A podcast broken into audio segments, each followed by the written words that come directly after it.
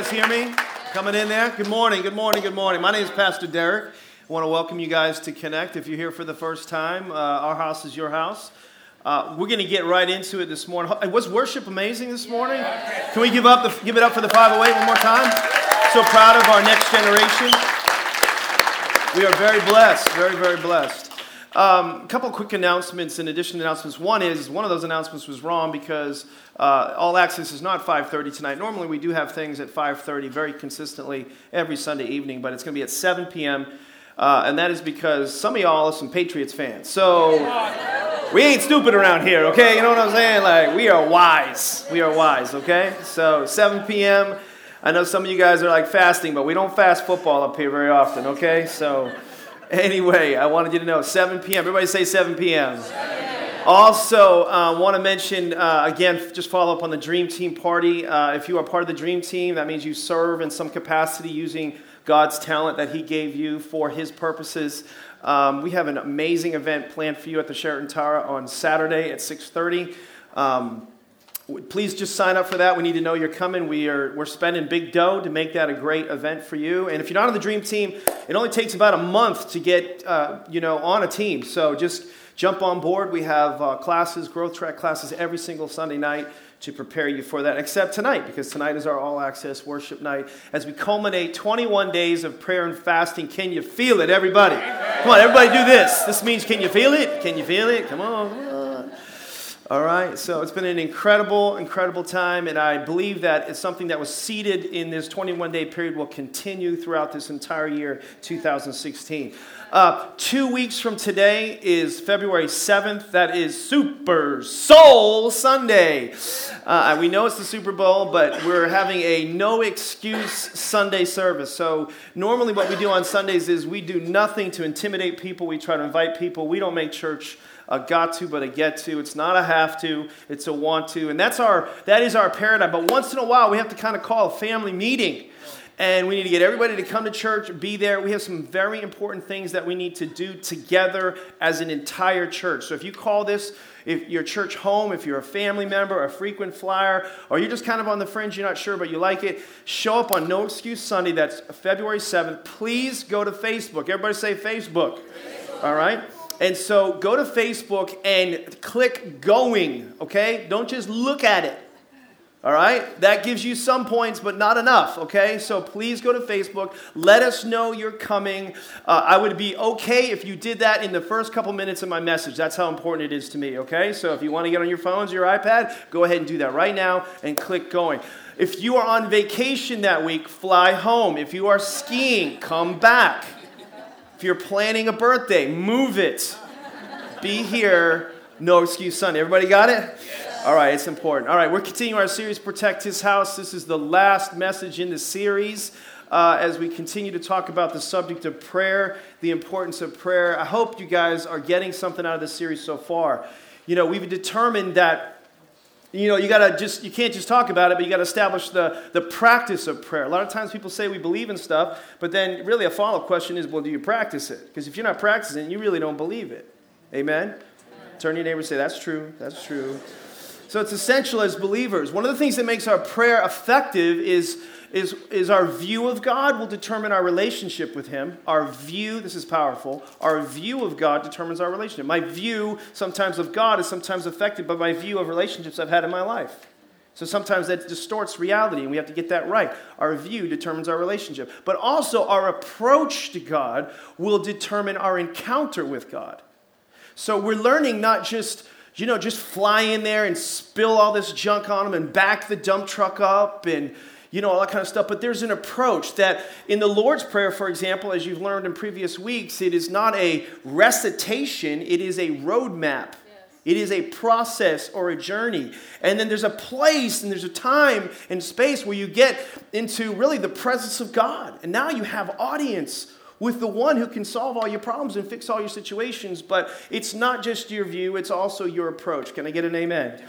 And so we want to have the right relationship with him. Last week was a message that was a first-time message. I never did anything on this subject before, but we talked about two relevant questions. One is why we don't pray. How many were here last week? Raise your hand good and high if you were here last week. This is a hand-raising church, okay? So one of the, one way or the other, we're going to get your hands up. You know, so you're like, oh, people raising their hands during the music time. What's that all about? You'll be raising your hand at some point. Uh, but uh, we talked about two relevant questions. One, why uh, don't we pray? And then why should we pray? And one of the reasons we don't pray is because of complacency. Uh, you know, it's just, it doesn't affect me. If it's not, if everything's okay, I'm self-sufficient. Another reason we don't pray is unbelief. You know, we're not convinced it's making a difference, and something's done, something's happened to us, or some something's been told to us, or lied to us, deceived us into thinking it doesn't make a difference. Another reason we don't pray is discouragement. Discouragement. We prayed and we prayed and we prayed, and nothing happened. And I'm going to highlight that kind of category today as as we talk about today's subject. But another thing that we talked about is why should we pray? And there were two attributes. Um, it's a big word, but characteristics, traits of God as to why we should pray. We should pray because of the sovereignty of God. And we should pray because of the uh, unchangeableness or the immutability of God. If you didn't get the, that, that message, or I encourage you, please go online uh, because you need to understand that there are things about God that won't change, and, and, and they're related to his character, but you actually can change his mind on situations. You can change his mind. You can't change his character, but you can change his mind. Uh, my kids can change my mind. I never was going to buy my kids a dog, ever. But how many know I have a dog? Okay? You know, he's fourteen years old now, you know? And so somehow they got they got that through uh, to me. It just kind of wore me down. And so anyway, there's some similarities there, but we'll get into that as we go forward. But um, if you didn't if you didn't get our prayer guides, I also want to mention we bought a bunch of those. Um, one of our elders was doing a morning devotion. He called it, he was talking about a buttload of souls and a, a, a, a boatload of souls, not a buttload. Sorry, that was bad. That was uh, That's how I hear it. You know, my twisted mind hears a buttload. It was a boatload. Never mind. That was the story of Jonah. Um, it was, I mixed it up. Sorry, uh, Elder Steve. Um, my bad. I was taking notes, but I wrote it wrong.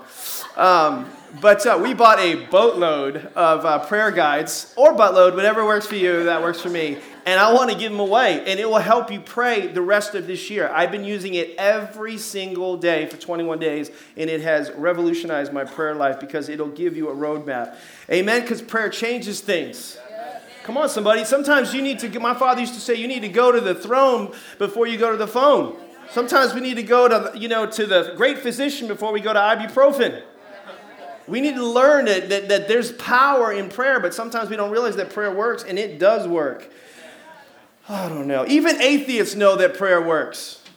Say, what? I heard about a Christian atheist, not a Christian atheist, but an atheist who didn't want believe in Christianity, and he was out in the wilderness, and he was he was just saying, look what evolution did, look at you know, look at how evolution you know made these beautiful trees, and and look at the you know the handiwork in the sky, all as a result of evolution, and look at the water and all that kind of stuff. And he's just he's giving all the credit to evolution. Then out of nowhere, here's this little crack in the woods, and and out of the woods comes this big old seven foot grizzly bear, starts hunting him down. So he starts running, and this, this bear's coming after him, and eventually this bear, and he's this, this bear just swipes at the bottom of his feet, clips him, he's falling down, and as he begins to fall down, he goes, he shouts to God, God help me! And as he and as he screams, God help me, time stops, and the waterfalls start froze, and this and everything in the sky, the clouds stopped moving, and the trees and the wind stopped. Everything froze, and God spoke from heaven and said, now you're going to believe that I'm real? Now you're thinking about me? And this is what, you know, and the guy's like, God, it's just, you know, maybe it's wrong for me to ask to, to, to, to be a Christian now, but but just think about this. If you could make the bear a Christian, I would be so, so grateful, so grateful. And so God says, okay, I think I can do that. I think I can hook you up. And then boom, time begins again, and the water begins to pour, and the winds begin to blow, and, and, and everything starts moving again. And the bear stops, drops on his knees, puts his two palms together, and begins to pray. Father God, thank you for the food which I'm about to eat. In Jesus' name, amen, amen, amen. Oh, we got to believe in prayer because it works. It works, even for an atheist. So today's message is powerful prayers. Everybody say powerful prayers. Powerful prayers. How much prayer, how much, excuse me, power does God have? How much power does God have? He has all power. He has all power. He is omnipotent. He created the heavens and the earth. The earth is the Lord and the fullness thereof. And everything was created by him to bring honor and glory to him. We were created to bring honor and glory to him in accordance with First Corinthians. And so this a knowledge of the power of God, that God has all power, cannot just be something that is intellectual. It also has to be something that I would call revelational. And I'll try to explain what I mean by revelational in just a second. But, you know, it's kind of like if, if, if I was talking to kids years ago when I ran a Christian school, I would say, there's just some things, young man, young, young, young, young, young boy, young girl, that you need to have in your knower.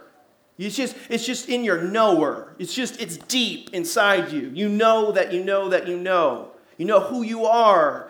You know what you believe. You know who you belong to. Those kind of, you got to know it in your knower. And I was reading this just this morning, First John five fourteen. It's not in your note. It's kind of bonus. But listen to this. It says, this is the confidence we have in approaching God. Remember, approach is important.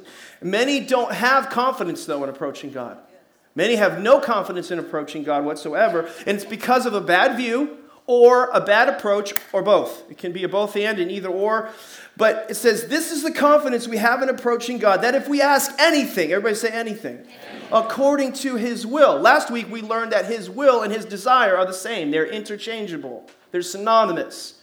When you see the last will and testament, you know, it's what you desire for your family. It's an absolute, but it's not absolutely positive. It's going to happen. That's good. It's good. So, so here's the thing. If we ask anything according to his will or desire for us, he hears us. And then it says, and we know. Everybody say, I know. I know. In my knower.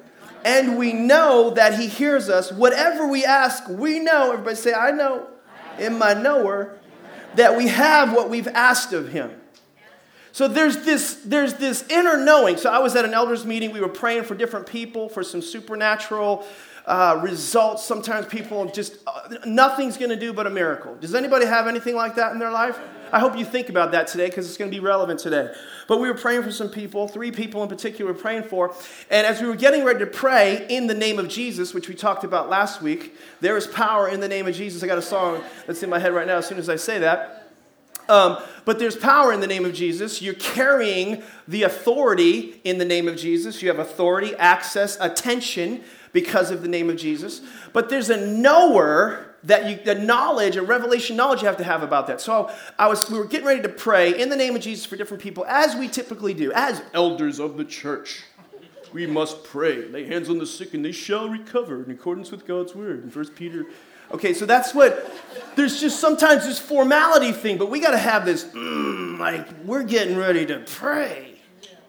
Okay, and so I was thinking, and I got this vision from, I believe it was from God. It's like this picture. And I saw like a doctor getting ready to administer medicine to a child. A child came in. The child was upset. The child was in pain. The child was, there was some kind of like trauma of some sort. And the doctor was getting ready to administer some sort of medicine, either through an I V or through a shot or something like that. And the doctor would go over to the child and say, now you need to know that though you're in pain right now, in just a few minutes, that pain is going to be gone because I'm going to give you something that is going to take all that pain away.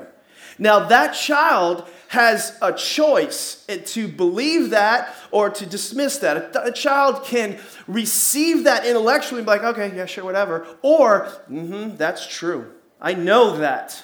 I know because the doctor said it. I know because in previous encounters with my doctor, that's what happens. I know because what I've learned about doctors, when they say something like that's going to happen. So there's a recipient responsibility, and then there's a there's a confidence that comes from the doctor to the to the person as well. We have to have that, not just intellectual knowledge, but that revelation knowledge. Same thing. I got a picture of a parent getting ready to give the child, you know, um, you know, some uh, some vitamins or some medicine or something like that, and and and and I'm going to give you something in just a minute, honey, that's going to take that fever down and that temperature down. And that child begins to immediately respond and receive that as if it's true, as if it's going to happen.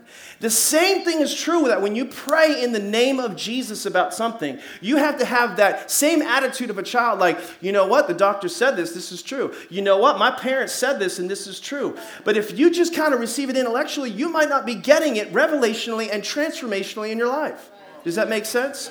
So we have to know those things in our knower. And that's what this is saying in First John chapter five, is that we know that he hears us, and we know that whatever we ask, we have what we've asked of him. It will happen. So when you pray, sometimes things don't seem to happen. And so, and when we pray, are we trying to get God to move when we pray? Just think about that. Does God finally move if we bother him enough? Do we earn answers to our prayer through hard work, through diligence, through, through efforts and things like that? Because if that's what you think and then things don't happen, it can lead us to some detrimental deductions, some uh, unhealthy conclusions or things like that. And you may not have the same exact questions that I described, but you've got these questions, and when they don't get answered as a result, sometimes it can create a divide or a separation between you and God. You can get mad at God when he doesn't respond to your efforts and to your and to your to your prayers. And unknowingly, what the enemy's trying to do is create this separation between you and God. In, in, the, in the most powerful connection opportunity that you have in the Christian experience is to be able to connect with God on a spiritual level. The enemy is often trying to short-circuit that and sideline that. And sometimes it's because of our view, and sometimes it's because of our approach. But there's going to be another piece of it that we need to talk about today, and it's happened to many people. I have a, um, a friend... Um, And I can't mention her, their family's name or her name, but they lost their child. And and I cannot think of something worse on the planet, you know, than, than losing your child, than outliving your child. And I remember praying for her when she was in the hospital. Um, she had cystic fibrosis and she was dying. She was on, you know, she was on life support, and they were determining whether we were going to pull the plug. And they prayed and prayed and prayed and prayed. And so they called me in to pray, and I can remember them looking at me like, "Man, I hope this, you know, this is kind of it. This is it. This is our, this is our final shot. Is P D going to be able to, you know, P D?" I'm thinking to myself. I remember the pressure. I'm thinking, "It's not me. It's the power in the name of Jesus. There's nothing I can do." And I prayed for this. I prayed for this girl, and uh, long story short, she went home to be with the Lord. She didn't come back. And something happened that day in the mom. Something died inside of her, you know. A resignation came over her. And, and over time, she got further and further away from God. And she began to search for answers in the wrong places. She began to search for answers in the occult. And as a result, on top of that, started adding alcohol and drugs into the experience. And, and I believe it's because she got discouraged because her prayers weren't answered. And she's not in a good place at this time. And sometimes it's not quite that serious for you, and sometimes we get mad or discouraged, uh, and we get mad at God with our fleeting prayers and our flirty prayers about a job or a circumstance or a relationship or something like that. And over time, it doesn't seem like a big deal, but these situations and these scenarios, they add up. These series of things, they begin to add up, and they convince us that prayer is irrelevant, that prayer doesn't work. And that nothing could be further from the truth. And, and, and you all can be susceptible to this spiritual sinkhole if you continue to buy into that idea. I had a friend, a very close friend, and one time, um, you know, he was, I remember him literally being in a car with him driving. I was very nervous because he was so angry, and he was just cursing God, profanities out loud at God.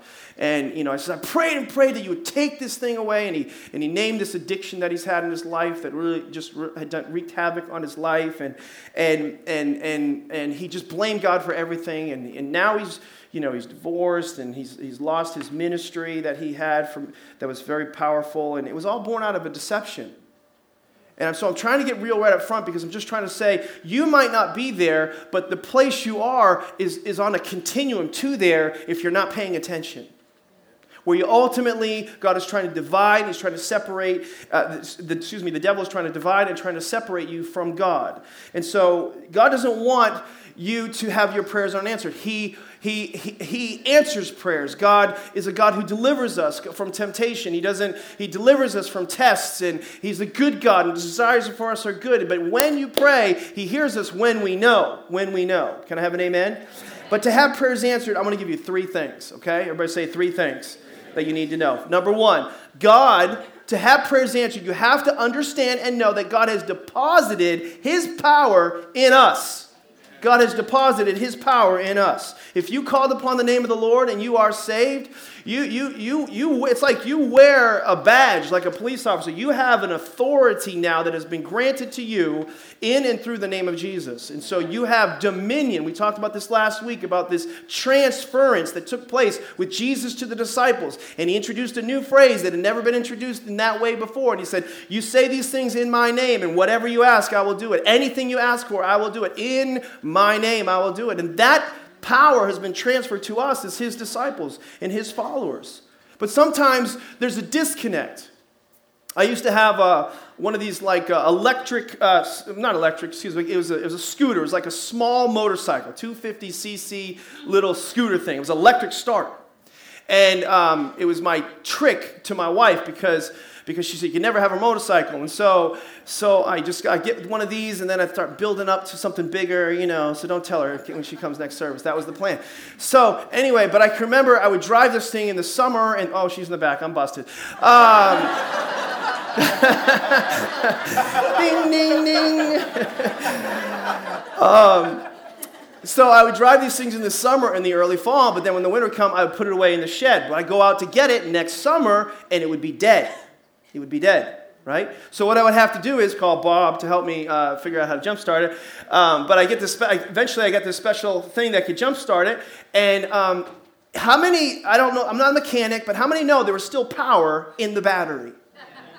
Right? There's still power in the battery. In most instances, there's still power in that battery. I had to I had to simply jumpstart it so the battery could be connected to the engine and so that thing could begin to operate. Sometimes our prayer life is like that. There's been a disconnect. Something has short-circuited. Something has kind of been put down. And we need to simply jumpstart because God has deposited his power in you and his power in me as we begin to go forward in our prayer life. And prayer jumpstarts. Prayer sparks the power that's already been put and placed inside of you and inside of me. And sometimes the wires have been cut. Sometimes there's been a disconnect or whatever it is. But sometimes you've been sidelined. You've been put in storage. And you need to pull that baby out. And you need to allow some prayer where you are pushing, praying until something happens. And that power will come back into your life. The Bible says this in Luke chapter twenty-four. Look at this. Multiple texts on this where basically the Bible says, I got the power. Everybody say, I got the power.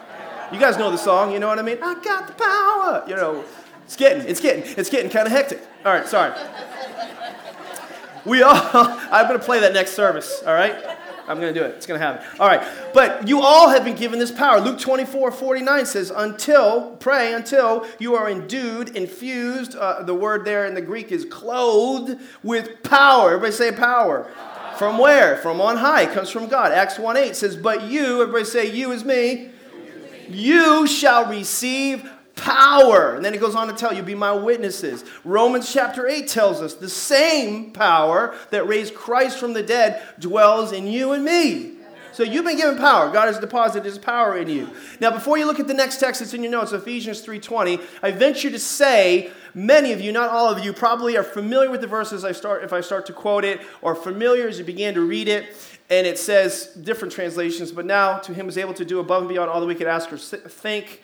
Uh, you might say, it may, it may say in a different rendering, it says something like, now to him is able to do immeasurably more than we could ask or think. Anybody ever heard that verse before? Okay. But the part of the verse that most people don't know is it says, according, what? To the power that's at work within us. Why? Because God has deposited his power in us.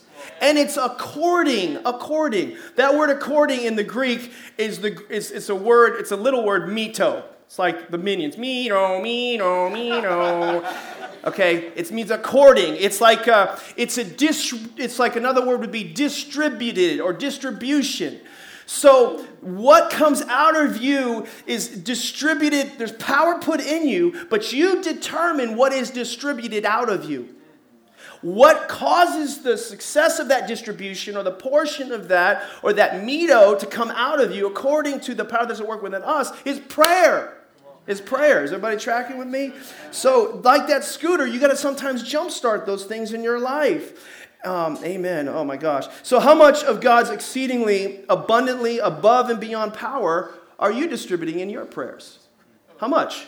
How much is coming out right now? And and there may be reasons why it's not coming out very much. And that's what I want to talk to you about. One time I was um, on vacation. Our family always goes up to uh, the north in New Hampshire. And and I was I was on the beach. And I was actually studying the attributes of God.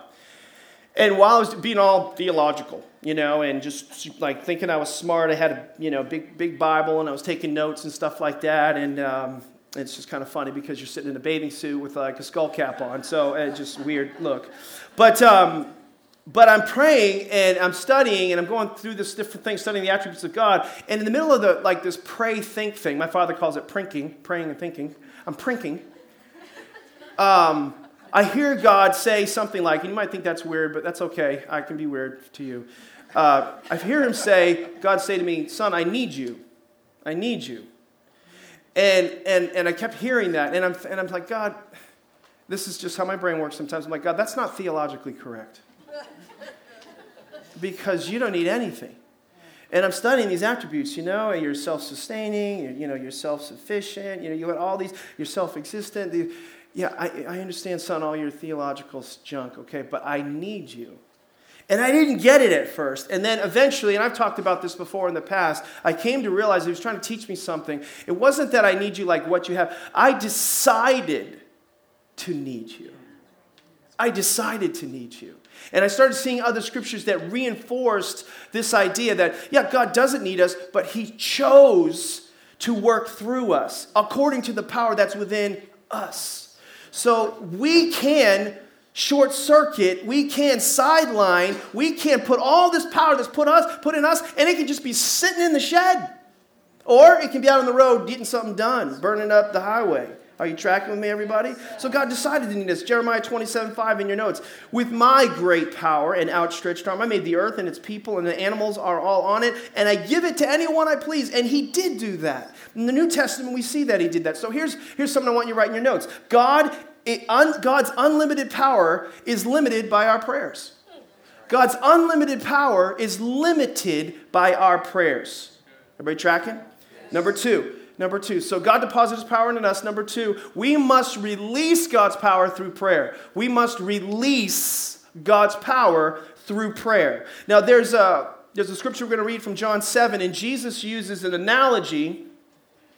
Um, he was the master at illustrations. He uses an analogy of a river, of a river. And um, and as you read this, you're going to see that God wanted there to be a gushing river coming out of us in our life, not like uh, not like a little creek, or as my wife would say in the South, a crick. That's funny. I don't care what you say. Anyway, so so Jesus is saying, this is what I want coming out of you, okay? John seven thirty-seven. Look at that with me. It says, and I'll try to unpack some of this stuff in a minute. It says, on the last day, this was the eighth day of, of a feast of tabernacles, the greatest day, it was the great and greatest day of the feast, the eighth day is, Jesus stood on that eighth day and said in a loud voice, if anyone is thirsty, let him come to me and drink. Whoever believes in me, as the scripture has said, out of his heart, everybody say his heart, will streams, or it might say rivers in your translation, streams or rivers of living water, that key words there are living water, will flow from within you. But this he spoke concerning the Spirit. Now in the previous text we talked about how the Holy Spirit comes upon you, you shall receive power. And so basically what's going on here um, is he came into this world, Jesus came into this world so that we could have power in this life. And for seven days, the people of God at this time were praying for living water to come. They were praying, living water, living water come. They didn't even really understand it completely. They had two occurrences in the Bible that kind of reinforced what that looked like to them. There was one, a prophetic one, and there was one, a, an, a, a, a kind of a, um, actual occurrence. One of the prophetic ones is from um, Zechariah. I won't read that. But another one is an occurrence where, where Moses, God told him, the people were complaining, wanting water, wanting water. And then Moses went, and then he struck the rock, and the water came out. And remember that? It was kind of a supernatural occurrence. God provided water for them. And so they based this prayer, you know, and this, this ritual that they did at this Feast of Tabernacles on these two occurrences. And but what they didn't realize is they would pray for seven days for this living water to come. Every single year, seven days, every day. God, bring us your living water, bring us your living water. On the eighth day, they would quit praying for living water and they switched to rain. Now, this what this is kind of weird, but it, that wasn't good. Because what they were saying was, we don't actually believe that it's going to happen. They they quit on the eighth day, and and just doubt and unbelief came into their life, and instead of receiving the potential for that living water to come, they switched over to the natural. Then just give us the natural, as if that was going to satisfy or meet their need, needs. And in the middle of this ritual and this religious thing that we go through every single year, Jesus shows up on the eighth day, and he comes into the whole, the whole prayer meeting and says, I am the living water.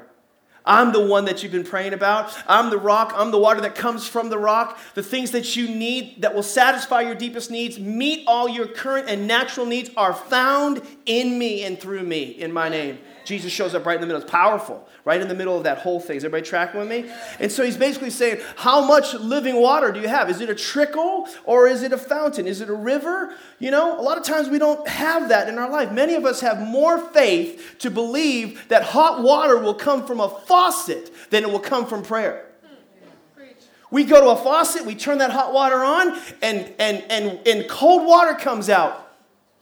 And we stick our hand under there, under that cold water, and what what what do we do? Do we shut the water off and just, ah, that's cold water. That's just cold water. Forget it. Back out. No, I don't need it. I don't need that. No, we turn that hot water thing on and we just wait, because we know that if we continue to wait and be patient, there is hot water on that faucet. And a lot of times we don't continue to pray because we don't have in our knower, we don't believe that if we continue to pray that God's power has been deposited in us according to the power that's at work within us, that is released by prayer, that if we just keep our hands out and outstretched towards God, that something hot is going to come, that the fire of God's going to come in our life, that circumstances are going to begin to change, and it's not going to remain cold. But many times we pray, we turn on the faucet, it's cold, and we shut it off and say it didn't work, and then we get mad at God. And that ought not be so. Is anybody tracking with me? Why did Elijah pray seven times for something, for rain, and God already said he was going to do it? Why did he do that? Maybe he knew something that we needed to know. He prayed so that what was in heaven would actually come to earth. Why did Daniel pray twenty-one days for something? Look in your notes, Daniel chapter ten, verse two through three. It says, in those days, I, Daniel, was mourning three full weeks. He was on a twenty-one day fast.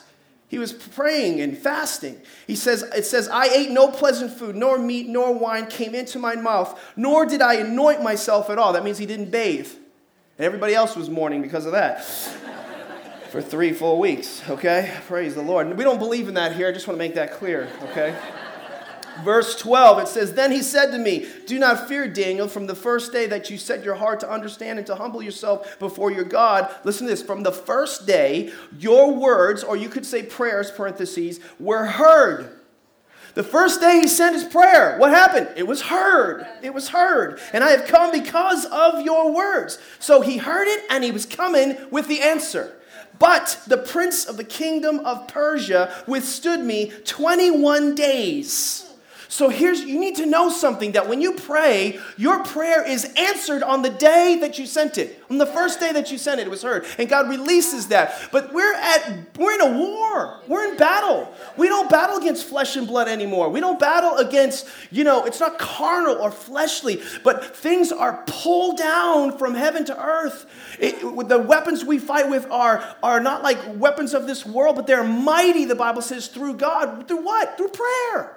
Through prayer. So Daniel knew my prayer's been heard. I know in my knower my prayer's been heard because I know my doctor. I know my Father. I know my God. When he says something, he does. Whatever I ask, he hears it. It's in accordance with his will and his desire. He hears it. I know that. Whatever I ask, he's going to do that for me. But I got to bring what's going on up there, and I got to bring it down here. And so he prayed for twenty-one days, and it says, and behold, Michael, one of the chief priests, came to him, for I have been left alone with the king of Persia. So on the first day he prayed, uh, it was heard. But it's, but what if, but on the twenty-first day is when the actual manifestation came. What if Daniel only prayed twenty days? How many of us have been forth in inches and we bailed? How many of us turned the faucet off too fast before the hot water was just getting ready to come in our life? Prayer is not trying to get God to move. It's releasing enough power in the Spirit to get the job done. So I, I can't do all this other stuff, but let me just read Ephesians chapter one, verse three. Read that with me. Uh, you don't have to read it out loud. Just follow with me. It says, "Praise be to the God and Father of our Lord Jesus Christ, who blesses us in what? Heavenly realms." Where does he bless us? In heavenly realms. With how many blessings? Every spiritual blessing. How many blessings does he give us? All of them. Every spiritual blessing imaginable. So where are our blessings? They're in heaven. Every spiritual blessing is there for you in heaven. What we need to do through prayer, because God deposited his power in us, we need to bring heaven to earth. That's why we say things in the Lord's Prayer, as it is in heaven, let it be so on earth. Thy will be done as it is in heaven on what? Earth. So it's not up to God to move, it's up, it's up to us to pray. And, and I, I don't know about you, but this is what happens sometimes. I'm a bottom line person. Do you know what I mean, like, by that? Like, I've had to grow in communication in this respect. Um, I, when I'm talking to a certain gender, I won't mention the side, but sometimes there's too many words. I'll let you fill in the blanks on that, okay? And as we're talking, or I'm listening, um, I'm thinking, get to the bottom line. Does anybody know what I'm talking about? Like, so so my nature is bottom line, headline, bottom line, headline, bottom line, headline. You know what I mean? So I've had to grow in that. Okay, so if that's your propensity, if that's your kind of natural inclination, you might have charged that over to your account with God, because that's what people do in their relationship with God. They're like, God, I prayed about it. Get it done.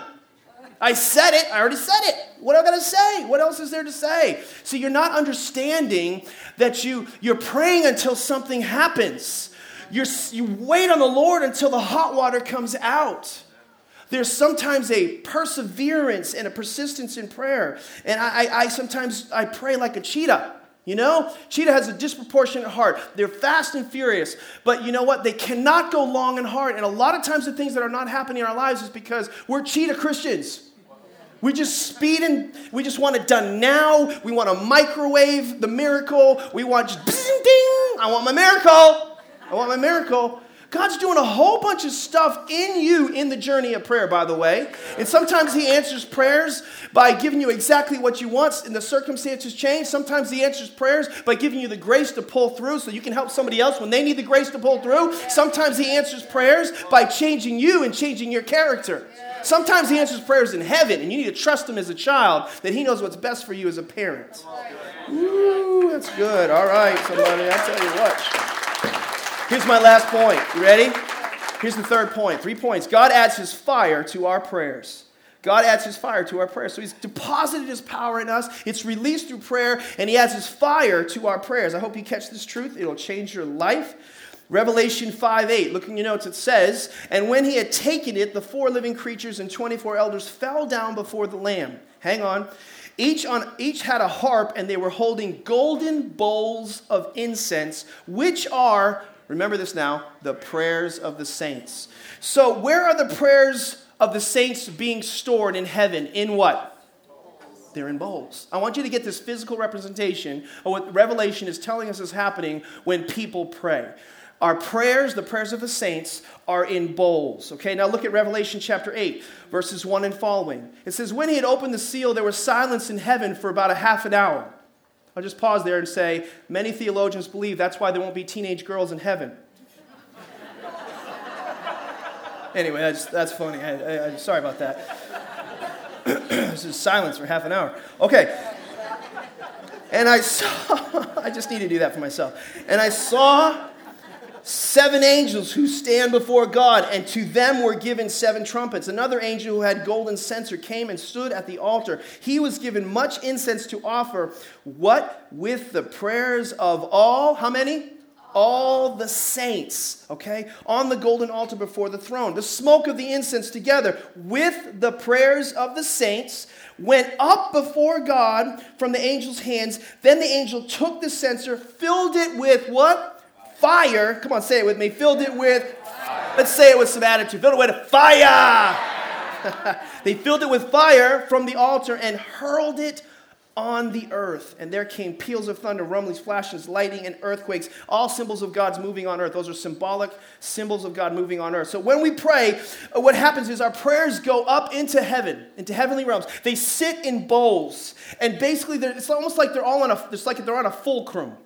And what happens is that bowl is being filled with prayers and filled with prayers. At a certain point, I do not know what that point is. I don't know how to describe that. This is just my opinion. At a certain point, what happens is that bowl, by the prayers of the saints, begins to tip. Begins to tip on that fulcrum. And then what happens is the angel takes the fire from the altar of God, representing the power of God. The fire, all through the Bible, represents the power of God. Adds it to that bowl, and that bowl spills out upon the earth. And that's when change and miracles and miraculous interventions of God come, because the prayers of the saints went up, God adds his fire to it, and he pours it out upon the earth. That's really what that's saying right there. Is everybody tracking with me? The fire represents the power of God. When does it come? When our prayers go up and fill those bowls. How do we get those bowls to heaven? My personal opinion is, you know, from, from heaven to earth is when they tip over. What makes them tip? Continuing to pray. Continuing to pray until something happens in the supernatural. Fire, you look at all through the Bible. Fire represents the fire by, by, by night, the cloud by day in Moses. The fire, the fire represents the burning bush. Fire, you see the fire of God, you know, at the altars with Elijah. You see the fire of God in the New Testament at Pentecost. The Bible says our God is a consuming fire. Fire represents power. Some of you in your life, whether you believe um, all things are possible or not, you need a miracle. Whether you believe what I'm telling you or not, you need something to break in your life. And I'm telling you, it is through prayer that all things are possible. Prayer changes things. But the power is in you. It must be released by you through prayer. You pray until those bowls are filled, and then God will add his fire to that to see the miraculous intervention of God in your life. Can I have an amen? Amen. So here, fill in this, blank, this last blank. So those of you who are note takers, don't get mad at me. Prayer is not trying to get God to move. Prayer is releasing the power already in you so God can move. So God can move. Will you stand to your feet and let me pray for you now? And we're going to pray together. We're going to pray together. Did you get something out of that this morning? Yes. Praise the Lord. Let's give the Lord a big hand clap. Thank you, Jesus. Thank you, God. Thank you, God. Thank you, God. Thank you, God. Why don't you just close your eyes and uh, and, and just bow your heads and just be very, very, very reverent and, and sober just for just for just for a minute or two.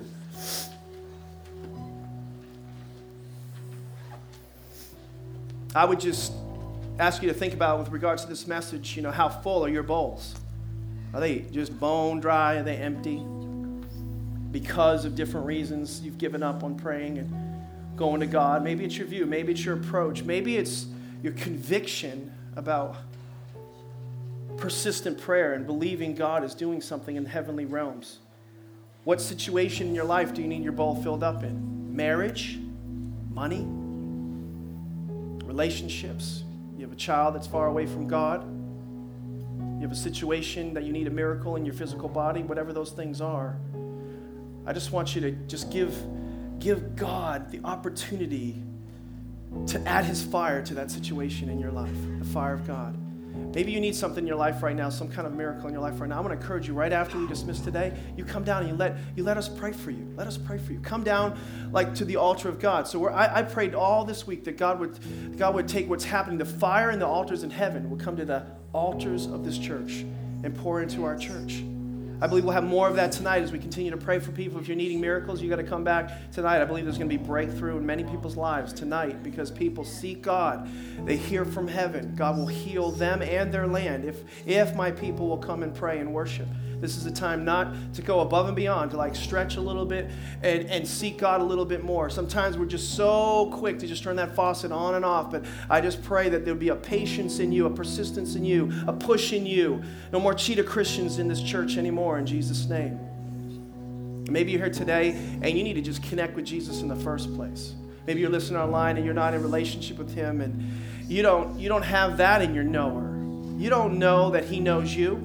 You don't know that that that that that you're in relationship with him, that you're in the family of God. You know you're a child of God, but you don't know you're in the family of God. And if that's you, you want to make sure that you're in the family of God, that if you drew your last breath today, which is possible for any of us, You're in right standing with God. You're in a good position with God. Jesus came so that you could have a relationship with him. And it's as, it's as simple as confessing with your mouth the Lord Jesus and believing in your heart that Jesus died and, and, and, and lived a sinless life and died to pay for your sins and rose from the dead. You believe that, the gospel of Jesus Christ, the Bible says you're saved. You can be saved. If that's you, would you raise your hand and say, Pastor, pray for me before I leave today? God bless you, sister. That's awesome. Thank you. Thank you, thank you, thank you. Yep.